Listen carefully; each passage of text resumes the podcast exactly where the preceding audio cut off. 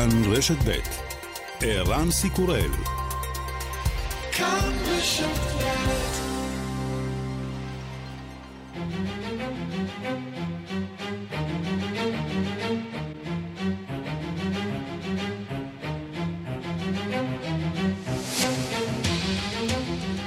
השעה הבינלאומית אחד באוגוסט אלפיים עשרים ואחת והיום בעולם.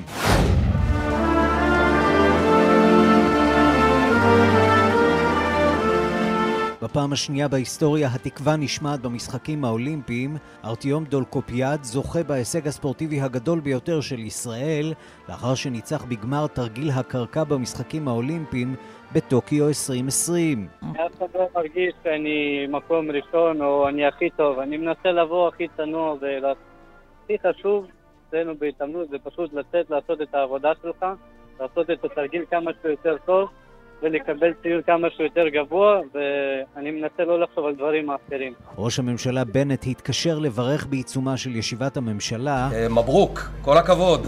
בראבו.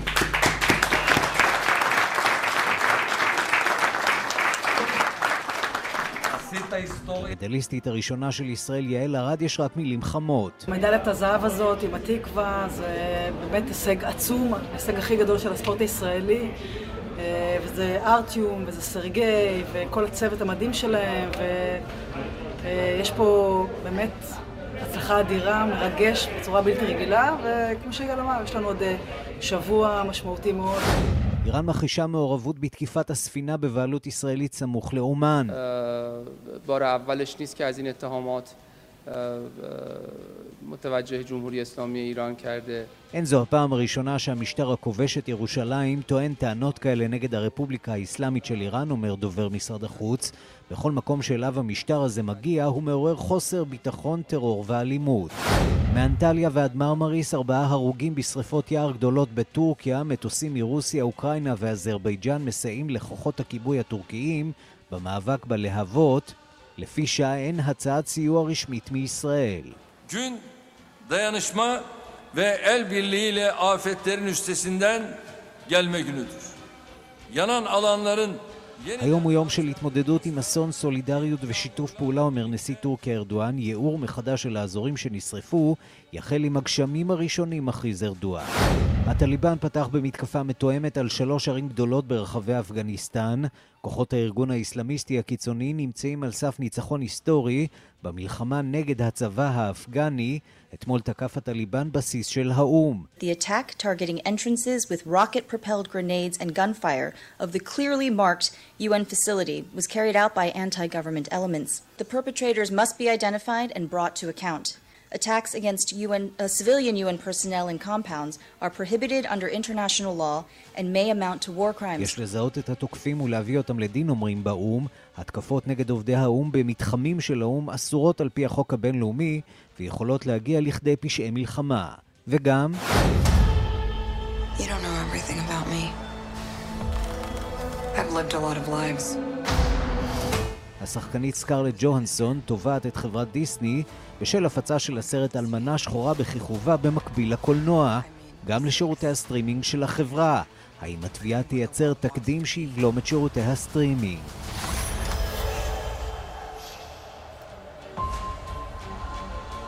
New York.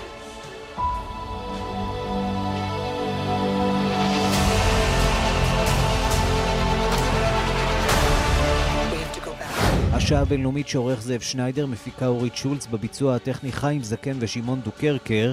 אני ערן סיקורל, אנחנו מתחילים. שלום רב לכם, אנחנו פותחים במשחקים האולימפיים בטוקיו. שלום לשליחנו יואב בורוביץ'. שלום ערן. טוב, יום היסטורי לישראל, ללא ספק. מדליית זהב בהתעמלות, זה הישג שלא בא ברגל, כמו שאומרים. כן, הישג באמת בלתי נתפס, לא ציפינו לכזה הישג גדול, בענף כל כך יוקרתי. אנחנו יודעים שארטיום דולגופיאט הוא בין הטובים בעולם, סגן אלוף עולם, אלוף אירופה, אבל לבוא לכאן, ליפן, ולהתחרות נגד כל הגדולים בתחום הזה, מאסיה, מאירופה, הטובים בעולם, ובאמת לנצח אותם, גם במוקדמות לסיים מקום ראשון, גם בגמר מקום ראשון, לקחת את הזהב, זה משהו שבאמת נכנס להיסטוריה מיד. כן, ושמענו אותו כבר מקיים מסיבת עיתונאים, הוא כמובן נרגש מאוד, אבל שומר על ככה פרופיל נמוך יחסית, אומר, אני, זה המקצוע שלי, אני עובד בזה, זה לא שאני מאבד אשתונות או מאבד פרופורציות. מי שמכיר את ארטום יודע שמדובר בבחור מאוד רציני, נוטה לביישנות ונחבא אל הכלים. הוא תמיד אומר, אני עושה התעמלות, ההתעמלות תדבר, אני לא רוצה לדבר.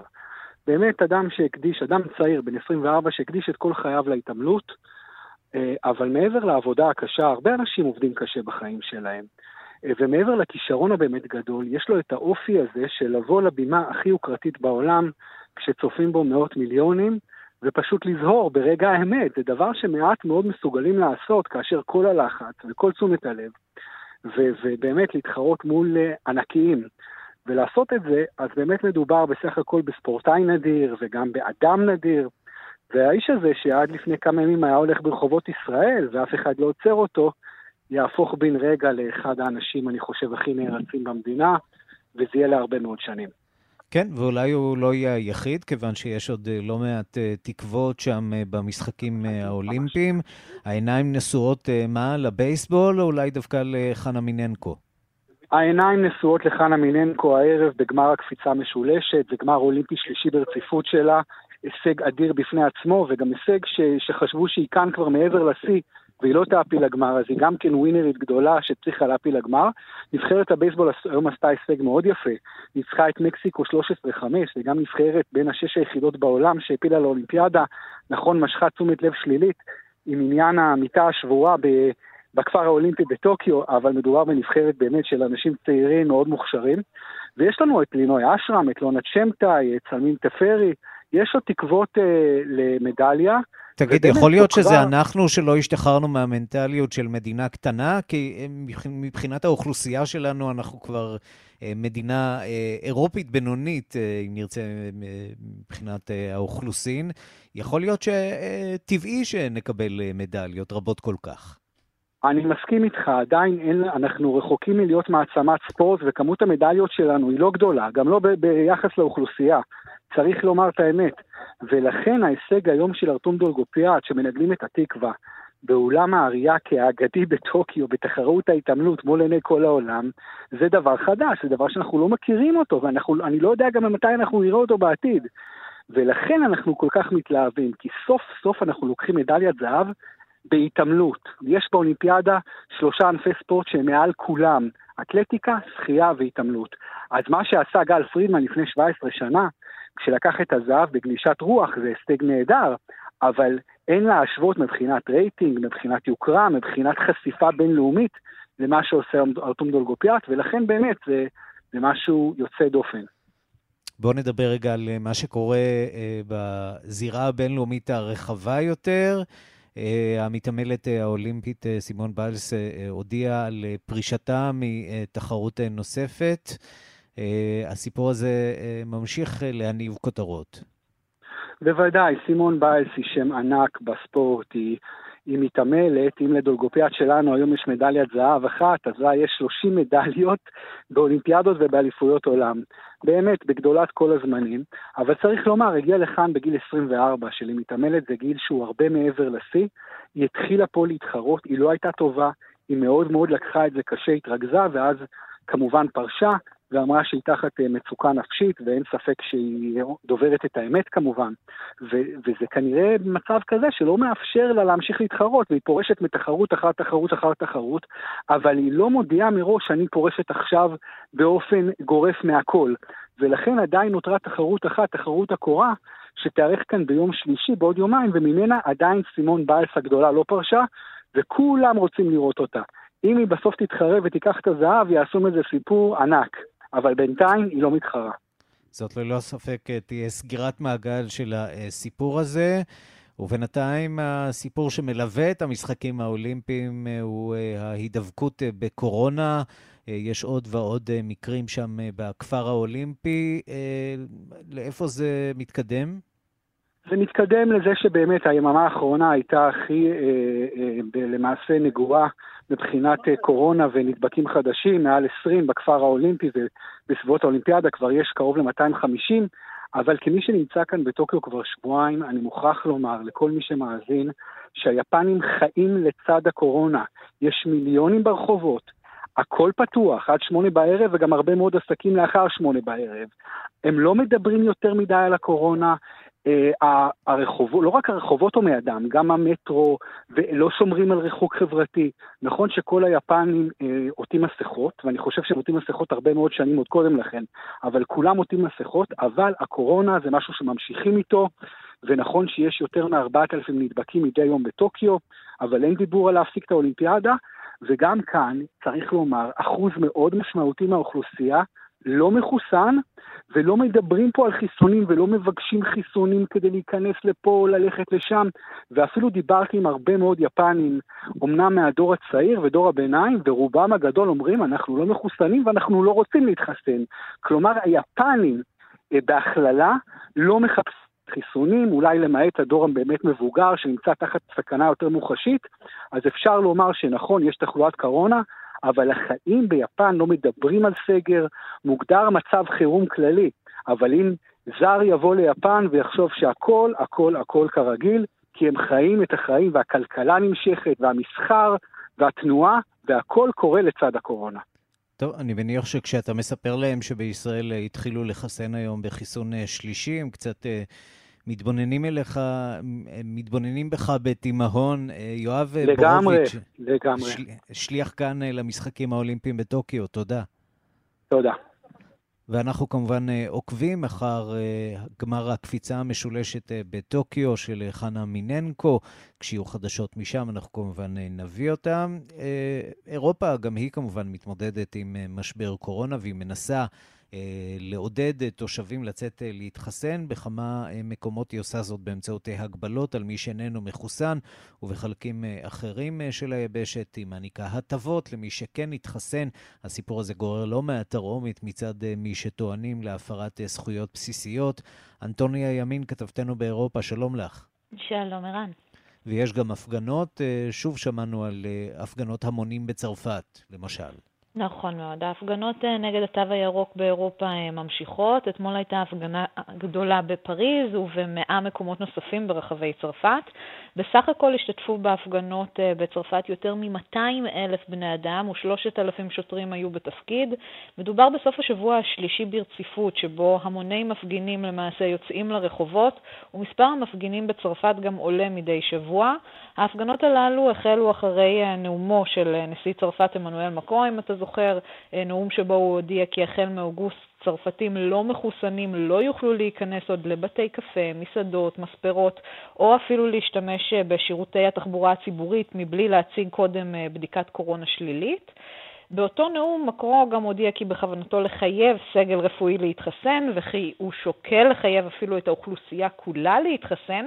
אחת התגובות הייתה שבתוך פחות מ-עשרים וארבע שעות יותר ממיליון צרפתים באמת קבעו תור לחיסון, שזה מבורך, אך יש כאמור גם מי שכועסים. בואו נשמע את הגר, אחות במקצועה, שהייתה בין, בין המפגינים אתמול. Bah, je suis toujours soignante et j'ai démissionné parce que j'estime qu'on n'a pas à nous faire du chantage. J'estime également qu'on n'a pas à nous dire ce qu'on a à faire. היא אומרת, אני אחות ואני כאן בהפגנה כי אני חושבת שאסור להם לסחוט אותנו, אני לא חושבת שהם צריכים להגיד לנו מה לעשות, במיוחד כשחושבים על כך שבמהלך הגל הראשון התייחסו אלינו מאוד לא טוב, ועכשיו פתאום אומרים לנו שאם אנחנו לא נתחסן זאת תהיה אשמתנו שאנשים נדבקים. אני חושבת שזה חולני, כך היא אומרת. ובאמת ערן, מצרפת לבריטניה, שם אחרי שבוריס ג'ונסון הסיר כמעט את כל המגבלות, עכשיו משרד הבריאות הבריטי מקווה לעודד צעירים שעדיין לא התחסנו לעשות זאת באמצעות נסיעות חינם באובר ושוברי מזון באפליקציות המשלוחים. צריך לומר, בבריטניה שישים ושמונה אחוז מהצעירים בני שמונה עשרה עד עשרים ותשע חוסנו לפחות במנה אחת, אבל המטרה שם באמת היא לעודד עוד ועוד אנשים להתחסן. כמובן שצריך להזכיר שצרפת זה לא בריטניה, בבריטניה באמת רוב האוכלוסייה הבוגרת כבר מחוסנת, ושם כנראה צריך לתת יותר גזרים ממקלות. כן, בבריטניה גם צריך להגיד נמשכת מגמת הירידה בתחלואה, וזו בהחלט בשורה מעודדת לנו, לישראל, שנמצאת על פי הערכות במרחק ארבעים יום מבריטניה בשלבי התפרצות מגפת הדלטה. נחכה ונראה ונקווה שגם אנחנו נוכל לראות אולי בתחילת ספטמבר ירידה או תחילת ירידה בתחלואה כאן. אנטוניה ימין, תודה. תודה רן. השעה הבינלאומית, אנחנו ממתינים לעדכונים מטוקיו על חנה מיננקו שמתחרה בגמר הקפיצה המשולשת בטוקיו. זה עומד שם להתחיל, אבל עוד קודם לכן נהיה במיאנמאר, חצי שנה לאחר ההפיכה הצבאית שם. החונטה הצבאית מבטיחה בחירות והסרת מצב החירום במדינה, אבל רק בעוד שנה. שלום לכתבנו בדרום מזרח אסיה, רועי בק. שלום ערן, ערב טוב. נשמע כמו עוד הבטחת סרק של החונטה הצבאית. כן, הבטחות הבטחות ובינתיים הפיכה צבאית, וכן, ההפיכה של פברואר אלפיים ואחת השנה, ועכשיו בעצם ראש החונטה בכבודו בעצמו מתראיין ואומר, חבר'ה, אפשר לומר בשפה שלו, אל תדאגו, אנחנו מבטיחים שהפעם אה, אה, הבחירות יתחדשנה, תהיינה בחירות, אבל מה? אה, אה, זה ייקח, אה, ייקח זמן, זה ייקח לפחות עד השנה הבאה. אני מציע גם שנשמע באמת מה היה לו לומר. Kilungan selve jinaruha tudda tayan myatta de partisu democracy thuri yukkakwe jipanai bu achini ri phandi piyabame. Jodi pisimu ri u khayim litzor kodem kol tnaim kede la'arokh bkhirot khofshiyot vehognot veim yoter mimflaga achat ken shum shupam medura berosh khunta tzva'it ken she'afasa pichat tzva'it. Anachnu tsikhim u madgish veomer bkhirot shetiye bahen shtatef bahen yoter mimflaga achat. Binatayim tzarich la'asot ma she'tzarich la'asot lefi ha'chok veze yikach lepachot khatsi shana vebechol mikra כל המטרות של מצב החירום תושגנה עד אוגוסט אלפיים עשרים ושלוש. טוב, אז זה בדרך לסיום לפחות מבחינת החונטה הצבאית. בדרך לסיום גרסת מיאנמאר, כן. בינתיים כאמור הפגנות, מצב עדיין לא טוב בשלטון צבאי במיאנמאר. רועי בק, תודה. תודה. שלום לליאן וילדאו. עורך הספורט שלנו, ליאן וילדאו, איתנו? מיד יהיה איתנו. כן, אנחנו מיד נעבור לליאן, להתעדכן במה שקורה שם במשחקים האולימפיים. חנה מיננקו מתחרה שם בגמר הקפיצה המשולשת, ואנחנו מקווים, אנחנו נהיים קצת גרידים עם הזמן, לעוד מדליה ישראלית. ליאן, שלום.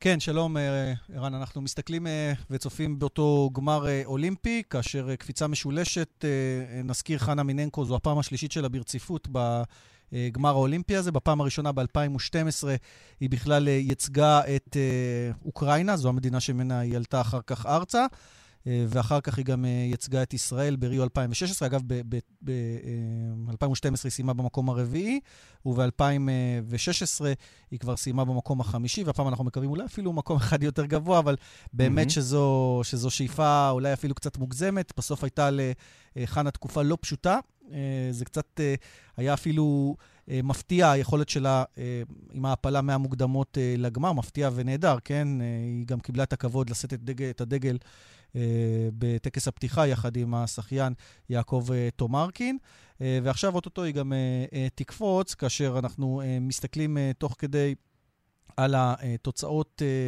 שעושות היריבות שלה, ורוחס, הקולומביאנית כבר עם סי אולימפי בגמר הזה, חמש עשרה נקודה ארבעים ואחת, זה סי אולימפי חדש, וממונה הפורטוגלית עם סי לאומי חדש, ארבע עשרה נקודה תשעים ואחת, חנה עוד לא קפצה, יש שלוש קפיצות, היא עוד לא קפצה, אז כרגע אנחנו עוד לא יכולים לתת לכם את המיקום העדכני שלה, אבל יהיה מאוד מאוד קשה להשתחל כאשר המוליכה כבר עושה סי אולימפי.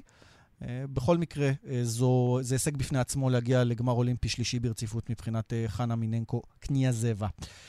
נחזיק לאצבעות. כן. כן, כן, בהחלט. ומבחינת דברים נוספים שאנחנו יכולים לעדכן היום הזה, מבחינת המשלחת שלנו, נבחרת הבייסבול הישראלית משיגה ניצחון ראשון אי פעם במשחקים האולימפיים, מנצחת את מקסיקו, שתים עשרה חמש, וזה אומר, זה היה משחק של להיות או לחדול, זה אומר שהנבחרת שלנו תמשיך לשחק, היא אמורה לשחק עוד משחק אחד מול המנצחת בין הרפובליקה הדומיניקנית לקוריאה הדרומית, המשחק הזה מתנהל כעת, ייתכן שאפילו כבר יסתיים, תכף אני אסתכל, על כל פנים, זה המשחק הבא, ואז אנחנו יכולים לשמור את עצמנו בתמונה של מדליה, למרות שהנבחרת שלנו הפסידה פעמיים, פעם אחת לקוריאה הדרומית ופעם אחת לארצות הברית במשחקי הפתיחה, וזה אחרי השערורייה הגדולה, אתה זוכר, מסיפור המיטה שכבר מאחורינו, עם ההתנצלות, שבירת המיטה וכולי וכולי. עכשיו מנסים להתרכז בספורט, ובינתיים זה הלך לא רע היום הזה מול מקסיקו. ליאן וילדאו, אנחנו מחכים לחדשות על חנה מיננקו, וגם כמובן ליומן, ליומן האולימפי שלכם בשעה רבע לארבע. תודה רבה לך. אפילו ב-עשרים לארבע, מטוקיו עד כאן. תודה.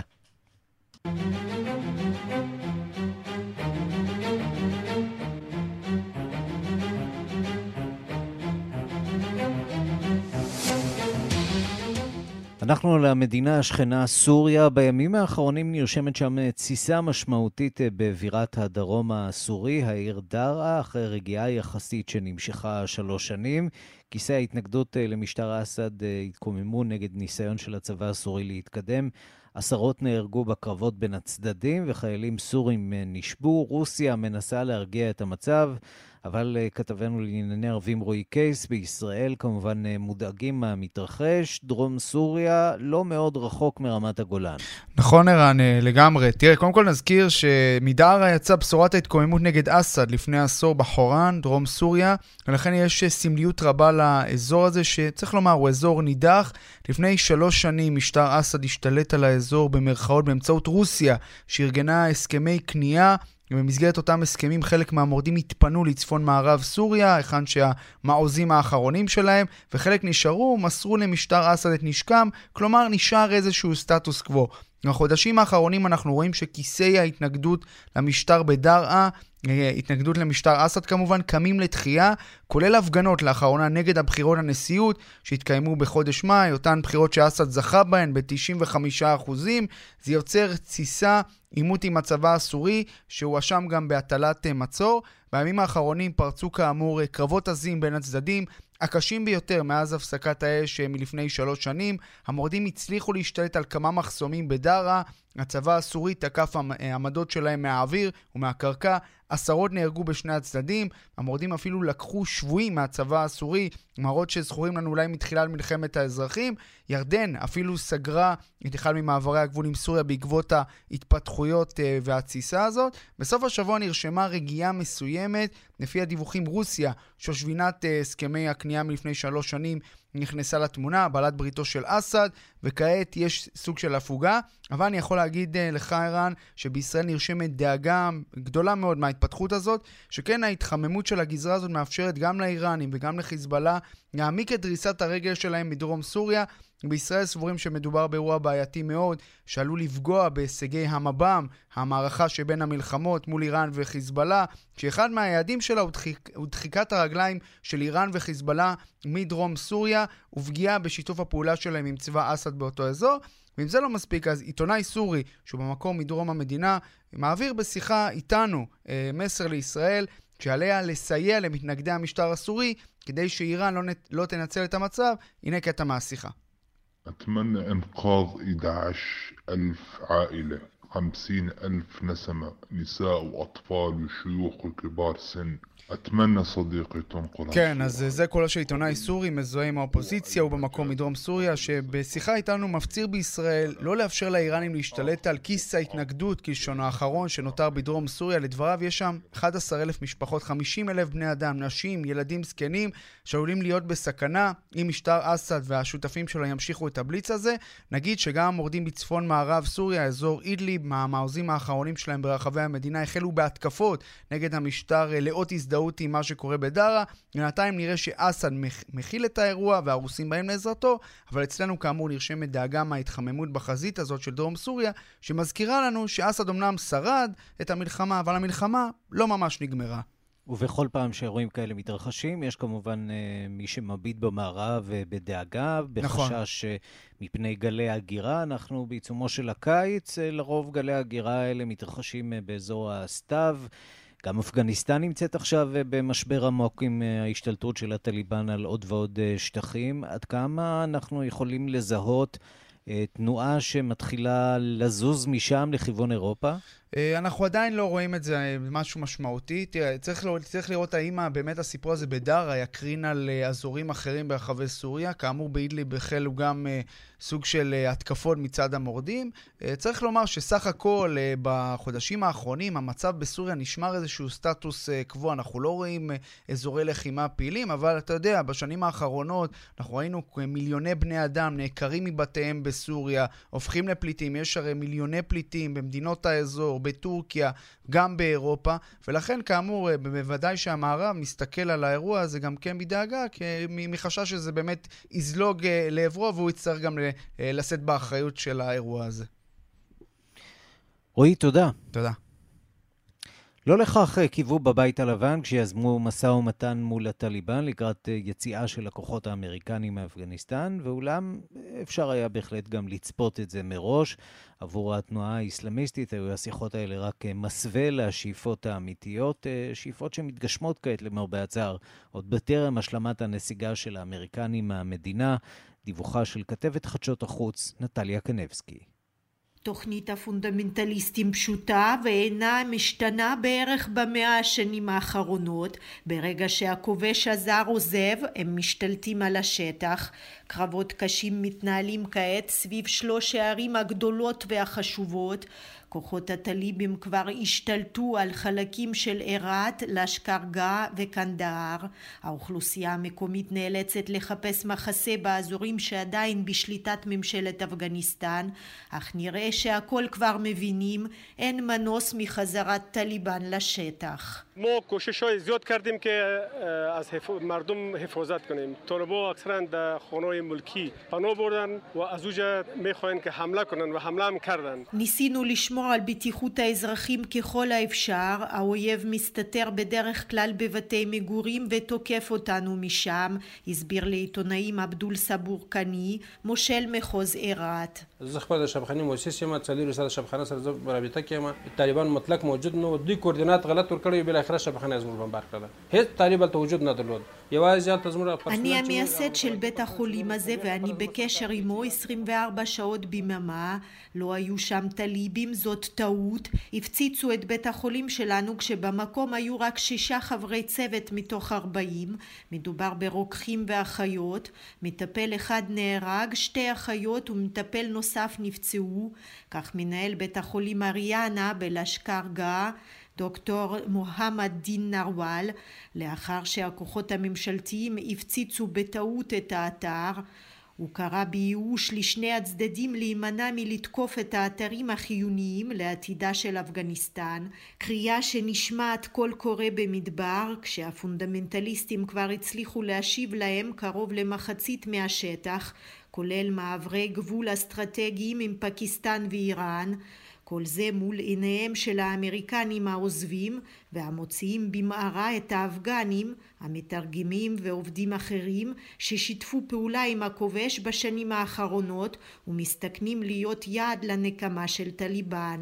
For months, we and our colleagues in Washington have worked to speed up everything we could in the S I V process. Since the first of this year, our consular staff in Kabul has issued over five thousand special immigrant visas. I'm pleased to report that the first flight of במשך חודשים עבדנו אני ועמיתי בשגרירות כדי לזרז הליכים הקשורים בהוצאת אשרות הגירה מיוחדות. מתחילת השנה הקונסוליה שלנו בקאבול הוציאה יותר מ-חמשת אלפים אשרות כאלה. נערכו רעיונות לעוד מאות אפגנים שרבים מהם טסו לארצות הברית אתמול, כך רוס וילסון, ממונה על השגרירות האמריקנית בקאבול, בתום שיגור מטוס המהגרים הראשון מאפגניסטן לארצות הברית ביום חמישי.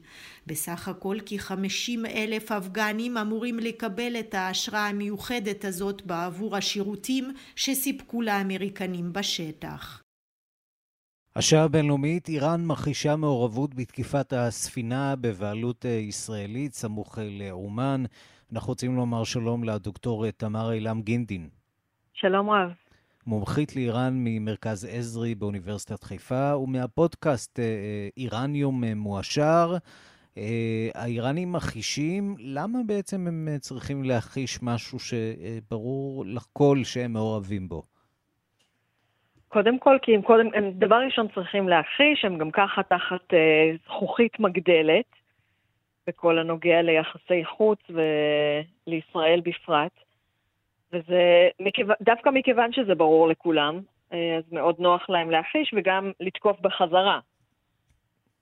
שראינו בתגובה של דובר משרד החוץ, שאמר בכל מקום שישראל מגיעה עם השליטה עם רוצחת ואלימות וכל המשטר הציוני, כן, הוא אומר, יוצר חוסר ביטחון, טרור ואלימות, והאיראנים מגנים את האשמות האלה.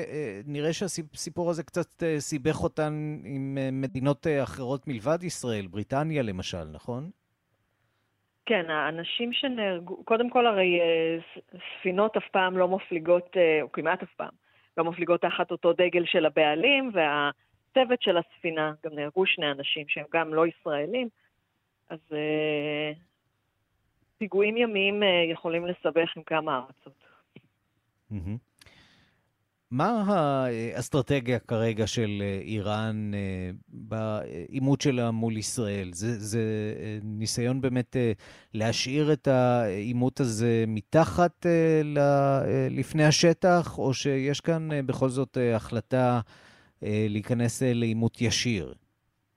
אנחנו רואים בכל התחומים שיש איזושהי, אני לא יודעת אם לקרוא לזה החלטה, אבל בהחלט מדיניות של הסלמה ושל התרסה, כלפי המערב בכלל וכלפי ישראל בתור הנציגה שלו במזרח התיכון. זה התחיל אה, כבר אה, בה, בהשארות האורניום מעבר ל, להסכמים, שאלה לא הפרות של ההסכמים, זה בהתאם לה, להסכם, אבל ההשארות והכמעט הגעה לרמות מסוכנות, אה, ובחירת רעיסי, שגם איתות מאוד מאוד ברור למערב, ו- וכלפי פנים, יותר משזה באמת משנה את המדיניות, זה איתות שאנחנו לא פריירים.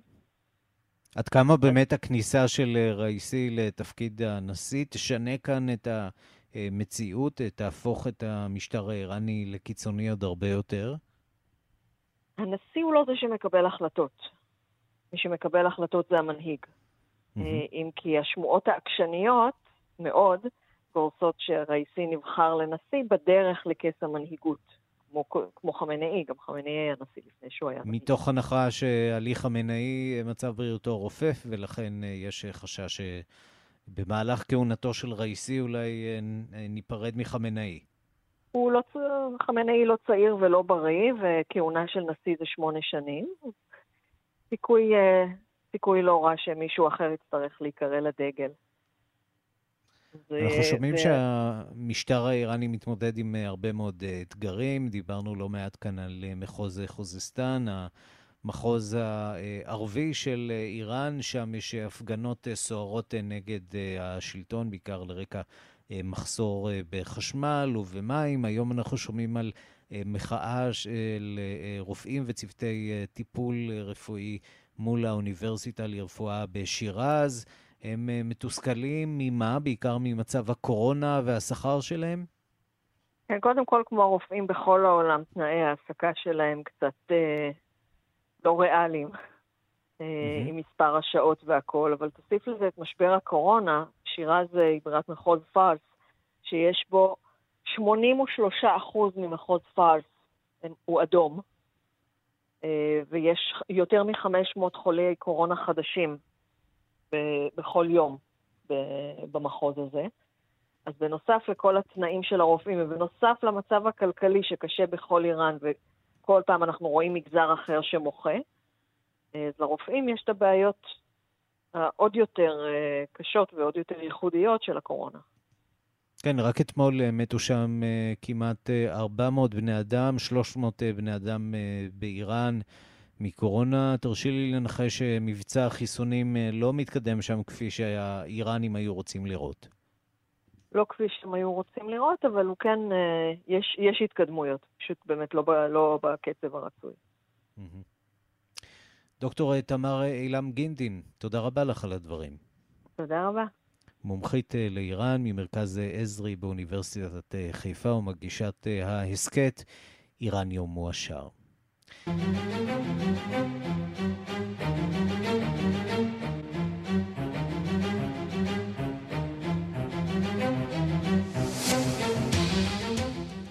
אנחנו ממשיכים לעקוב אחר המתרחש במשחקים האולימפיים שם בטוקיו. חנה מיננקו כבר קפצה, מיד ננסה להתעדכן בתוצאות ובסיכוי שלנו אולי, אולי, אולי למדליה אולימפית. עדיין קיים ליאן וילדאו, עורך הספורט שלנו? זה יהיה קשה קשה מאוד. צריך להגיד שהיא ממוקמת כרגע במקום החמישי, היא זאתה שיפרה עוד קצת את ה... זה לא רע. זה לא סי, אלא את התוצאת השנה שלה, היא קפצה עכשיו ארבע עשרה שישים, בקביצה הקודמת ארבע עשרה חמישים ושתיים, אז היא הולכת ומתקדמת, אבל זה מקום חמישי בינתיים. שלוש הראשונות, רוחס הוונצואלנית במקום הראשון עם חמש עשרה ארבעים ואחת, סי אולימפי.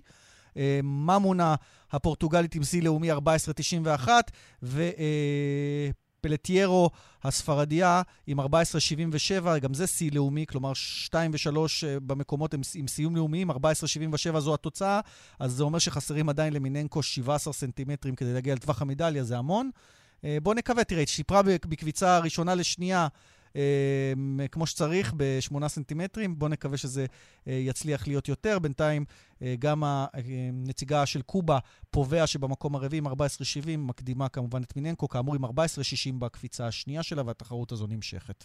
ליאן וילדאו, תודה. תודה. בלונדון, אחרי שנים של הידיינויות והתנגדויות, אושרה לבסוף בניית אתר הזיכרון הענק לזכר הנספים בשואה. המרכז לזיכרון וחינוך יעלה כ-מאה מיליון לירות סטרלינג ויועצב על ידי משרד האדריכלים. רון ארד ודויד אג'יה, שלום לחוקרת התרבות מירי קרימולובסקי. שלום, שלום ערן. סיפור מוזר, קצת. כי אני לא יודעת אם אתה זוכר לפני המון שנים איזה התנגדויות ואיזה רעש היה סביב המונומנט בברלין ליד שער ברנדנבורג, שהוא באמת גם נראה כמו איזה מין מצבות או ארונות קבורה, משהו מאוד גדול מתחת לחלונות של אנשים. אבל אתה יודע, גרמניה זה לא אנגליה, זה סיפור אחר. שם אה, אני אה, זוכרת כשהתעסקתי בזה, חשבתי איך הם בכלל מעזים לצייץ, וזה לא חשוב איך זה נראה ולא חשוב איפה זה ממוקם. באנגליה זה באמת סיפור מעניין. אה, אני רק אומר שכל אה, הרעיון היה עוד של דייוויד קמרון. זאת אומרת, ב-אלפיים ושלוש עשרה העלו את הרעיון שגם אנגליה שלחמה קשה ואיבדה הרבה מאוד אנשים, וכמובן יהודים, ואנגליה יש לה כמובן גם את ה, מה שנקרא את המשפחה שלי, את הסיפור של הקינדר טרנספורט, אתה יודע, הילדים שהגיעו מכל מיני מקומות באירופה ניצלו על ידי הגעתם לאנגליה. אז זה באמת היה מפתיע שיש כזאת כזאת התנגדות, אבל אני אסביר מדוע יש התנגדות. המקום הוא מאוד מאוד מרכזי. כמו שבברלין זה במקום הכי הכי מרכזי, מה שנקרא גרמנים נחמדים, גם אם אתם חושבים או טוענים שלא הייתה שואה, זה כאן, להזכיר לכם כל יום. זה הולך לקרות גם בלונדון, כן? שזה מעניין מאוד. במקום שנקרא ויקטוריה טאוור גארדנס. עכשיו, האנגלים מאוד אוהבים גנים. גנים זה אחד הדברים הכי חשובים לאנגלים ממוצע. ושם במקום הכל כך יפה הזה, במרכז וסטמינסטר מאוד קרוב גם לאיפה שכל, אתה יודע, משרדי הממשלה וגם לא רחוק ממשרדי המלכה וכולי, פתאום הולכים להקים, והתוכנית של משרד האדריכלים שבו גם רון ארד שלנו, אגב, היו הרבה מאוד משתתפים בתחרות, טובי האדריכלים והמעצבים בעולם, פוסטר שלהם וכולי, ואילו זכו, הולך להיות שם משהו מאוד גדול. גם כאן אתה לא תוכל להתעלם מזה, כן? זה הולך להיות, זה קצת מזכיר אגב דברים אחרים שרון ארד עשה, אפילו את מוזיאון העיצוב קצת. רון ארד עשה קריירה שלמה מקווים, מפסים, גם באופרה שלנו, גם בכיסאות שלו. גם כאן הולכים להיות מין מחיצות מתאים, תכת מאוד מאוד גבוהות ומאוד חזקות, והאדם כאילו קצת ילך בתוכם לאיבוד, איזו תחושה mm-hmm. של וויד כזה. אה, מה שחשוב אבל, וזה אולי צריך להזכיר לאנגלים, שזה הולך להיות מרכז חינוך. זאת אומרת, זה יש שם כמו בברלין מין מוזיאון קטן, אבל לא רק זה, יבואו ילדים מכל העולם, תיירים מכל העולם, זה יהיה ממש מרכז חינוכי. יחד עם זאת, האנגלים אה, רוצים את הגן שלהם. זאת ריאה ירוקה, צריך להגיד, אחת הריאות הירוקות היחידות על התמזה באזור הזה של לונדון. בדיוק, באזור הזה, בכוונה גם היום פרסמו בדיוק את המפה, שאנשים בדיוק יראו איך ומה, ויחד עם זאת זה זכה. זה לא מובן מאליו, כאמור הרבה מאוד שנים, מ-אלפיים ושלוש עשרה עד עכשיו לא הצליחו להגיע להסכמה, וכבר השבוע כשהכריזו שאכן זה יקרה, דרך אגב זה הולך להסתיים הבנייה ב-עשרים וחמש, זה לא, מה שנקרא זה לא around the corner, זה עוד יקר זמן, אבל הגיעו לשם שלושה ניצולי שואה בריטים, ואני אזכיר שניצולי השואה באנגליה הם גם הולכים לעולמם בקצב די מהיר, כן, בוא נאמר, הצעירים ביותר הם כבר גם בני שנות, סוף שנות ה-שמונים לחייהם, mm-hmm. התרגשות גדולה, דבר חשוב שהדגישו שם בפרלמנט, אלה שהיו בעד, כן, אנשי הממשל שהיו בעד הדבר הזה, הזכירו שזה יהיה גם מונומנט, לא רק ליהודים, אלא גם לבני הדומה, זאת אומרת הצוענים, וגם ללהט"בים. מה שבעצם בברלין לא קיים. בברלין יש את המונומנט הגדול ליהודים, יש את דני קרוון שעשה את הבריכה עם הפרח לדומה, ויש את הקובייה הנהדרת עם הזוג המתנשק בתוכה של אלמי גרין ודרקסט שהייתה לה להט"בים.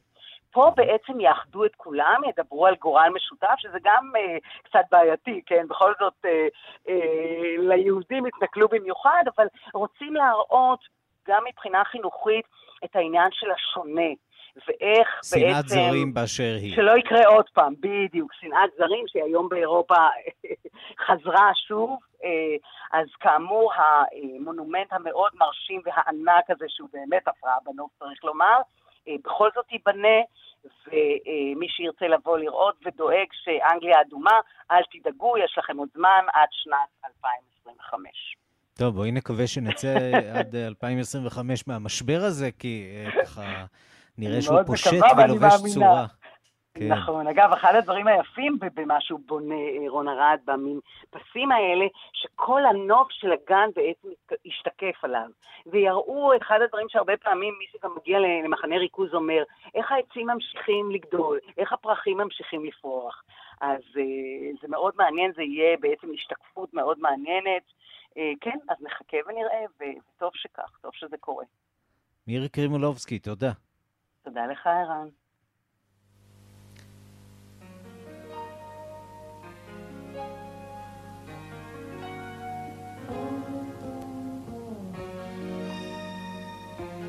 יום הולדת שמח לערוץ המוסיקה אם טי וי שחוגג היום ארבעים שנה, זה קרה ב-אחד באוגוסט אלף תשע מאות שמונים ואחת. והנה השיר הראשון שהושמע בערוץ, הוקרן בערוץ, יש לומר, Video Killed the Radio Star.